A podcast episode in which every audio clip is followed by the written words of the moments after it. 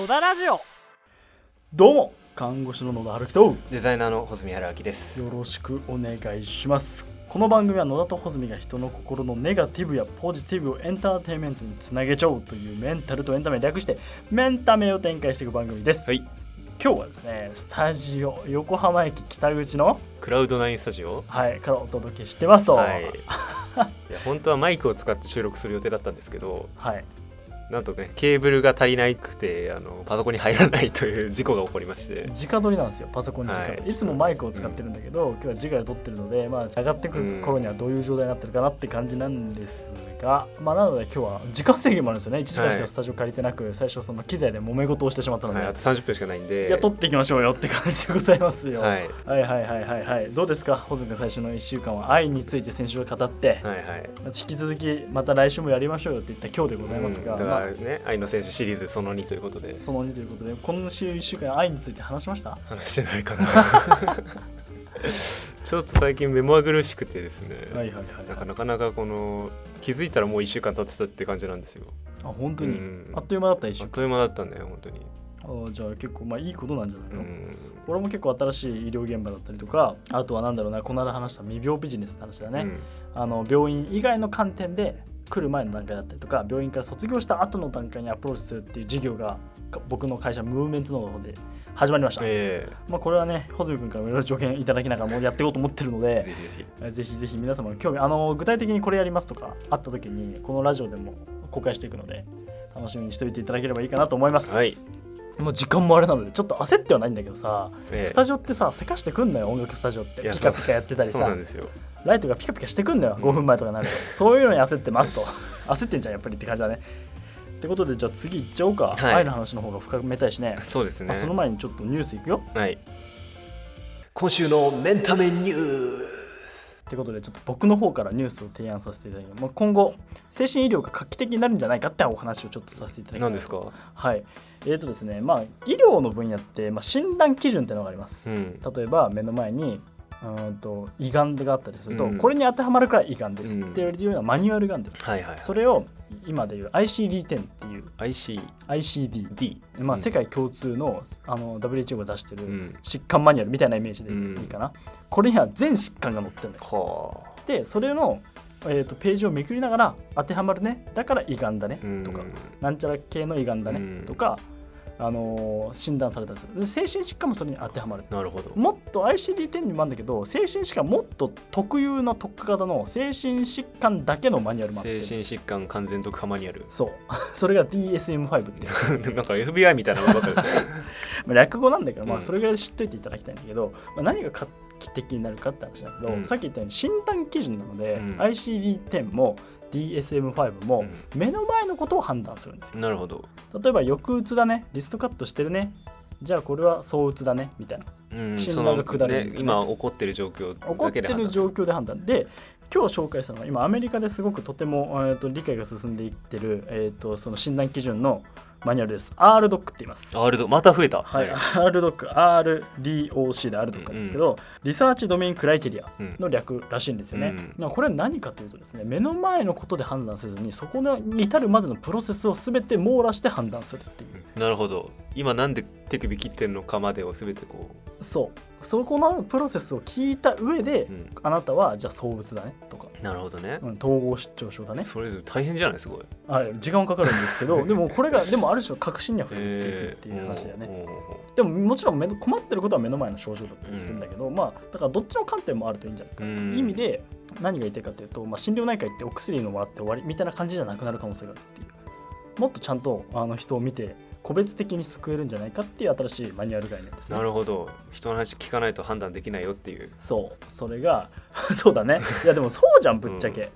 あのなんで起きてるかっていうのをもっとあの深掘らなきゃいけないんだけどさ今エセ精神科ってのが増えてるからさ衛生精神科これは別で話しますからねあー衛生精神科の話楽しみでですすねねあるので、まあ、ちょっとずつ精神医療も進化していって、まあ、要は困ってることに関して革新的な治療ができるようになってるっていう両方のニュースでござないまるほすど、はいい、やー珍しくねちゃんとメンタルな感じのニュースをいただきましたあまあ一応俺のなりわいなので、 りがとうございますこういうの待ってましたはい、って感じでございますよじゃあ次いくよはい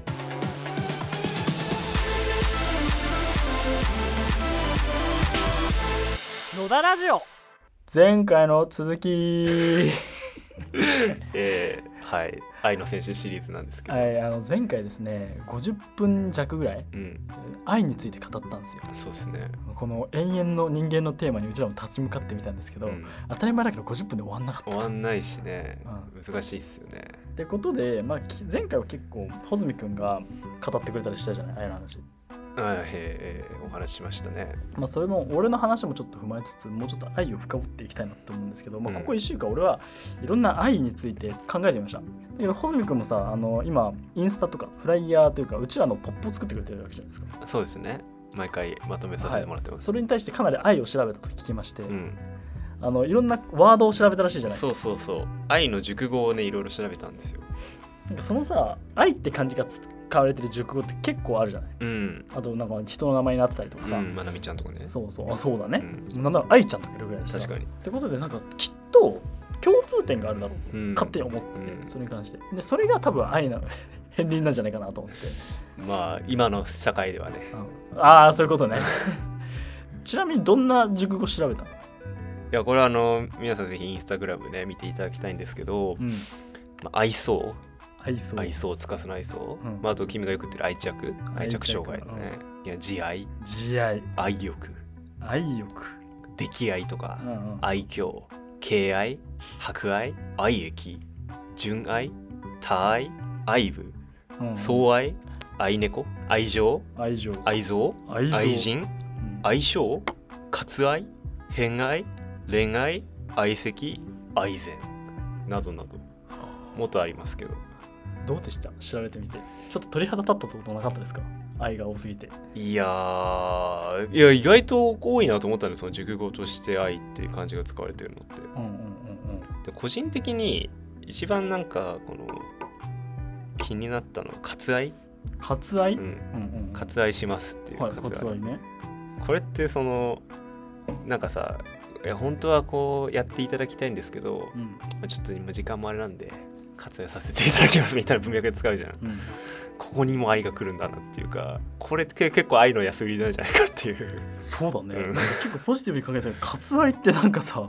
そううね、ん、悪悪愛だからね、うんうんうんうん愛を持って割るっていう野田さんなんか気になった単語ありますいやでもなんか結構思ったことに関してで俺が思ってる愛とつながるんだけど、もうどういう愛を持ってるんですかあのじゃあ結論から言おうかな、 ええ俺結論愛をくだっさいて思いやりなんじゃないかなと思って思いやり、うん一言で言う思いやりね、うんとで要は他他人のことが自分ごとになった時、他人のことが自分ごとになったのを君は思いやりって言うんだ、うん、って一つ思ってうて、んえーっとそれを思ったわけ人この1週間で結構考えて、でまあでも自分ごとといっても他人がいて成立することじゃないうんでこの今持ってくれた術熟語ってさ一人じゃ成立しないことばっかなような気がしててまあ、確かにねそうね他人ありきですよ確かそうに他人ありきってところがある種愛のテーマになってくんじゃないかなと思ったうんってところかな。そうね愛犬もね犬ありきだし愛ってまあそうだね,、んそうだねちなみにあそ,、まあ、ちょそこから深掘っていくんだけどさなんか愛ってそもそも損得感情なのかなとかはもう俺は思ったりしたの。損得感情うん、あでも結局俺の中では違うなと思ったんだけど、うん損得感情って感じたりする例えばカップルうん、とかでもさいや自分ができないことが彼女ができるからみたいな損得感情で動く人っているじゃん、いうんそれは愛だと思いますいや僕は思思わないですよあ俺も思わないですけ どまあちょっと続けてまあってところで損得感情で考えてる人はそもそも多分愛じゃないなっていううん一つの指標ね、愛に迷ってる人、うっんて思ったのが一つと、まあでも、まあ、要はまあいっかとかしょうがねえなっていうちょっとしたなんつうんだろうな思いやりが出てるところがきっと愛なんだろうなと思っててなるほどねそう情情報する感じそう譲歩する感じ一緒に住んでてもなんかほ他人の行動に不吉祥なとこでも、うんいいところでも可愛いとかすごいなんつうの感情的になるところうんうん感情的な場面が生じてるところがきっと愛のあの根幹的なとこかなって思ったなるほどつまりこう許しとかとも近いみたいなそうだねそうだね、どう思いますまあなんかすごい愛は思いやりって言ったらすごい表面的っぽくなっちゃうんだけどいやねこれねすごいこういう話する時ってさすごいむ難しいのがさ、まあ、今さ世の中で言わ言われてる愛ってこうだよねっていうのって、うんまあ、辞書見りゃいいしいろんな人がいろんな言い方してるわけじゃないですか、はいはいはいじゃあ僕らは愛をどう使いたいのかっていうとさ愛をどう使いどたういどう使いたいとかどう愛には愛はどうあってほしいというかうん愛のイメージはこうあってほしいよねっていうものってうんまだ決まってないっちゃ決まってないわけじゃんうんより良い愛の形ってあるんじゃないかみたいなさことってこう誰もが考えられることだしぜひ考えたいことだと思うんだけどそういう点だと君は愛にはどうどうなってもらいたいんですか愛にはどうなってもらいたい かやっぱりなん幸かせになってもらいたい幸せになってもらいたいのが一番なんだよね でもなんかもっとこれも表面っぽくなるかな他人の幸せを自分の幸せになられた時とかかなあとは一緒に作れる時愛をうんなんか今思ったんだけど、うん結局愛をどうなってもらいたいかっていうと、ん愛を一緒に追求できるってところは愛なんじゃないかなみたいな、あー愛を追求することこそが愛だと、うん、そうそうそなうんかすごいトートロジカルな 話し方だなちょっともうちょっと噛み砕いていってほしいないや要はなんかあの理想的な愛の形って違うけれども、うんそれがセッションするのがある種恋愛だとしよううんで愛はこうだよねじゃなくて愛って何なんだろうねってセッションができて俺らなりの愛を求め合うことそのものの行動を愛なんじゃないかっていうあー、まあなんとなく言ってることは分かった、うんじゃあ僕と野田の間にもうん今愛を求め合ってるじゃないですか、そうだね愛を求め合ってると思う これは愛ですかだから愛だと思うおーうん僕らはじゃあ愛し合ってるってことですか愛し合ってるキモいね キモいけどまあそういうことかもしれなでいこれを今キモいって思うっていうのはさこれはキモいって思うというかうんキモいって言っとかんとうん照れ隠しですこれはなるほどね、はいじゃあ本当照れてないんだ照、れてないようん照れてないけどじゃあ本当は僕らちゃんと愛し合ってるそう中二病っぽいの今俺はうん、うる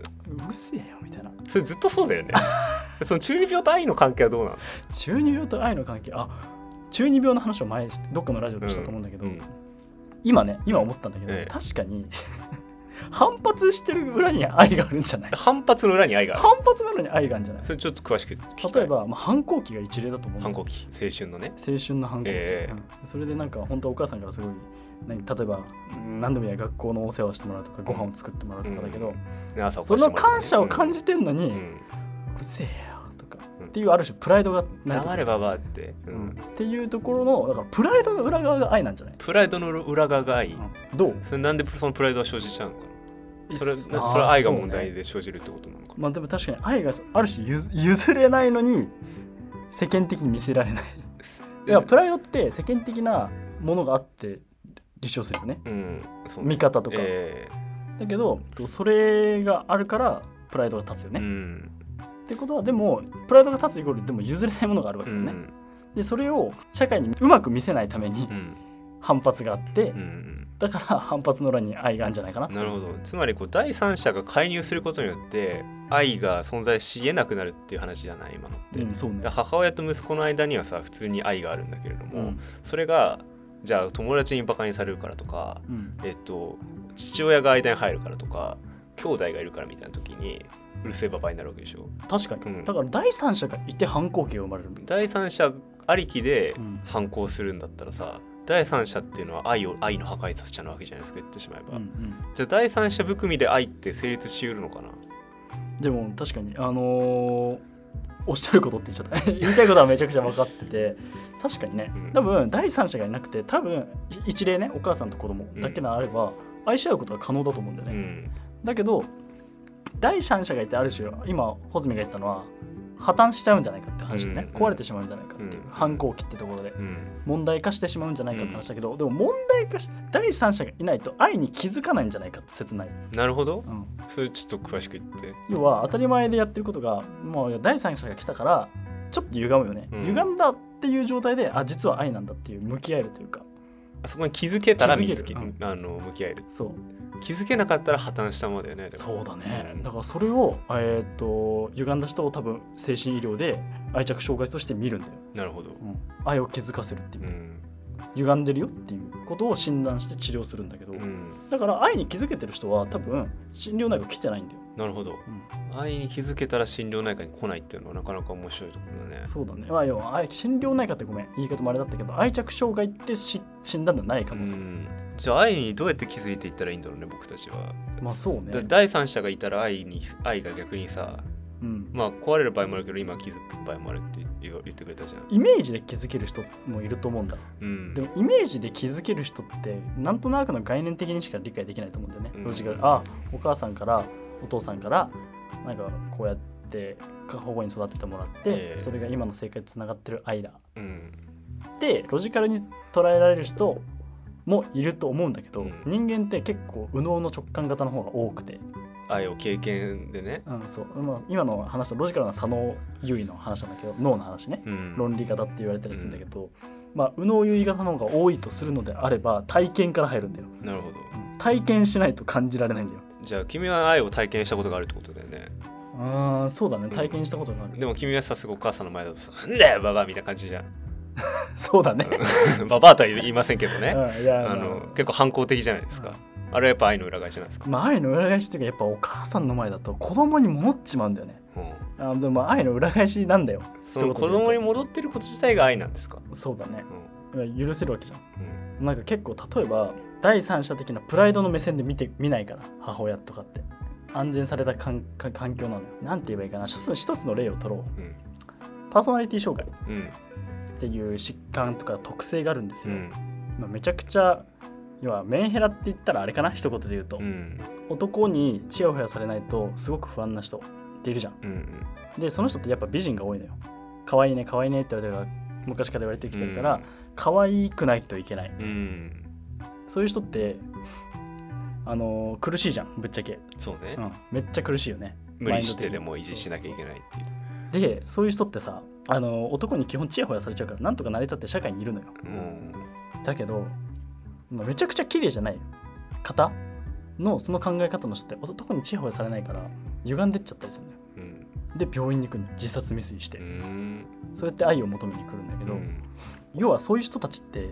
やっぱ他人がいるとそういう自分は可愛くなきゃいけないっていう感じで思うんだけど容姿だけで判断されるっていう結構思考になっちゃったりするんだけどお母さんの前ではそれはないんだようん親の前で、なるほどうん何が言いたいかというと容姿で見てくんないから子供返りしちゃう、ううんん安心してある種子供になれるなるほどねそういう感じ俺 あー作られた野田春樹が作られたってことを知ってるからそうだからあこれはある種外面みたいな、なるほど、うん、だけどやっぱ母の前母親の前ではうるせえってなっちゃうんだよ、うんちょっと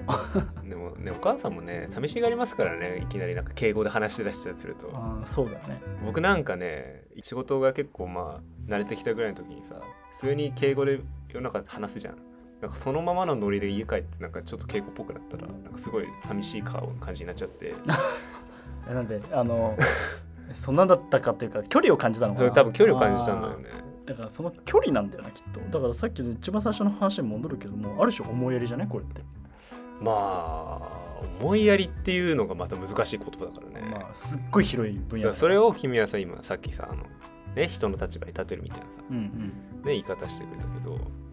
でもさ僕らってさやっぱり一人じゃ生きていけないわけじゃないですか、もちろん、結局うん、ねまあ頑張れば生きていけますよそりゃでも何かしらのさご飯をね買ったりまあ電気をもらったりさ、うん水をもらったりガスをもらったりして生きてるわけじゃん濃い、でそれ全部捨てるのって結構難しいし、うん、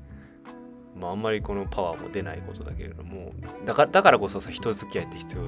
じゃんうん社会としてもうね、んうんでもこれを感じにくい問題って第一者しかいないっていう風なのが前提になってるからな気がしていて、うんいわば孤独の問題につながるのか、まあまあまあありていに言えばそうなんだけど僕たちってさ今はさ普通にこう文明化されてるからさで蛇口をひねば水は水は出てくるしはいコンセントに挿せば充電はできるわけじゃないですかでもこれって作ってる人がいるんだよ実はねそうだよ、ん、うんうんでもこれって全然この感じにくいというかもっと言えば地球が作ってるわけじゃんいやそうだねそこまでって全然想像できなくない感謝なのかな想像力なのかな想像力の問題な気がしてて、まあとか僕の立場から言うとデザインの問題な気がするんだけど、うん以前あの実実作には至らずにプランニングで終わったんだけどコンセントのケーブルを締め縄にするっていうほうほうほのでこれ視覚的にねうんなんかそのありがたいものだっていう風にケーブルが見えたらさあなんか今めっちゃ俺のパソコン神様の力によって充電されてるわみたいな感じに一瞬でも思えたらさなんかこの新しいこの自然とか他者とのつながり方ってあり得るんじゃねみたいなことを考えてたんですよなるほどねなんかそういう問題っていろいろなとこにあっていやそうだな今思ったのはうんごめんいいってういんいいや人と人が直接話し合って手を取り合ったら愛を感じるけれども、うん人と人の間に何かツールがあった場合、愛を感じにくくなってるよね充電する人とうんコンセントの向こう側には作ってる人がいて電気を供給してる人がいて、うん人と人がつながってるのに、うんコンセントっていう間のツールが挟むことによって愛っていうのを何にも感じなくなるうんしなんならその思考にも至らないうんいやそうなのあのねデザインってさだ誰が言ったのか忘れちゃったけどいいデザインはよく目立つうん本当に素晴らしいデザインは無名であるっていうことをねよく言われるんですよこれどういうことかっていうと例えば僕らってさコップを最初に作った人って知らないじゃん知らない鉛筆を最初に作った人って知らないじゃん知らないでもそれってさ別に目立たないでその辺に転がってんじゃんその辺に転がってるものを作れるのが一番偉いんだぞっていうことを言いたいわけそういうデザイナーって確かにとは思うんだけうどんその辺に転がってるものが転がりすぎてるせいであんまありがたみがなくなってるというかさそうだねてかそこの考えに至らないんだよなうん、確かに当たり前のものとして受け取っちゃうじゃん、うんそれこそ君の言い方言うとさ愛がないわけですよ愛がないものとしてねもらっちゃうんだけど本当は頑張って誰かが作ってそれにねみんなに字書いてほしいと思ったからさ鉛筆作ったんだと思うんだけど思いやりがねそこには多分本当はたくさん詰まってたのにそれに気づくことができないっていうこれは環境的な問題なのか人物人的な問題なのかこれでもどっちもあるないやどっちもあると思うでもこれは多分人間的な方の要は何が環境って変えられないけど人って変えられないじゃん、うんこっちの捉え方今までめ周りに転がってる鉛筆を全部うん阻害することなんてできないけど、ううんちらはポイント的に変えることはできる本当はねめ周りにある全ての鉛筆があーこれは僕らにね字を書かせるためにトンボしたから作ってくれたんだっていうふうに思えたらいいけど、う思えら思えないじゃないですかでも実際問題として。で実際そんなにね心血注いで作ってない可能性もあるっていうだからそこが結構露呈してきてるのも問題かな、んでもさ作ってる側もさ愛を持って作ってないのがある種問題になるかもしれないいよやね本当にだからこそセッションができないわけ、うんツールを使ってそうだから君がさっき言ってくれたけど1対1目の前に向き合ってたらまだ愛を感じられるけども、うんたくさん入りすぎててマーケットも入ってるし通信も入ってるし運送も入ってるしロジスティックもたくさん入ってるから、まあ、簡単に言うとさお客さんと、ね、あの作り手がつながってないわけじゃないでうんすうか。んでこれって別に今はそのマーケットの話だったけどあらゆるところで今ピカピカしてきましたスタジオがはいやばいやばいやばいですもうあらゆるところでその隔たりがさ愛感じられない問題につながりまくってるんじゃないかなっていうこれは次やりましょう、はい次の回はああ確か前回ね愛3本立てとか言ったうんよあー覚えがあるんだよね愛三部作はい、三部作ってことで次人のその愛の捉え方をうん変えるっていうところまで行こうよ、ああいいねうちらが変わってうんみんなも変わるように全部愛ですよっていう、うんなんかやばいね そこに行けるようにしようよやばい世界になるかもしれな多い分それでとりあえず愛の三部作は終わるとう思わーちょっと奥大さん呼びてういやマジそうだな じゃあ一回締めるぜ今日は、ええ時間もあの、はい物理的な時間がやばいえんですよ、ー俺らピカピカしてるんで、はいはい早く出ろって言われてるんではい、じゃあ一回締めますと今日はありがとうございますね。お便り、お悩み、いつでも待ってます。いつでもちょうだいね。本当にね、アットマークのだラジオ NODAREDA をぜひぜひでございます。はいじゃあ今日はありがとうございました。ありがとうございまし本た当はあと3分で出なきゃいけないからはいね。ありがとうございましたはい、じゃあねー。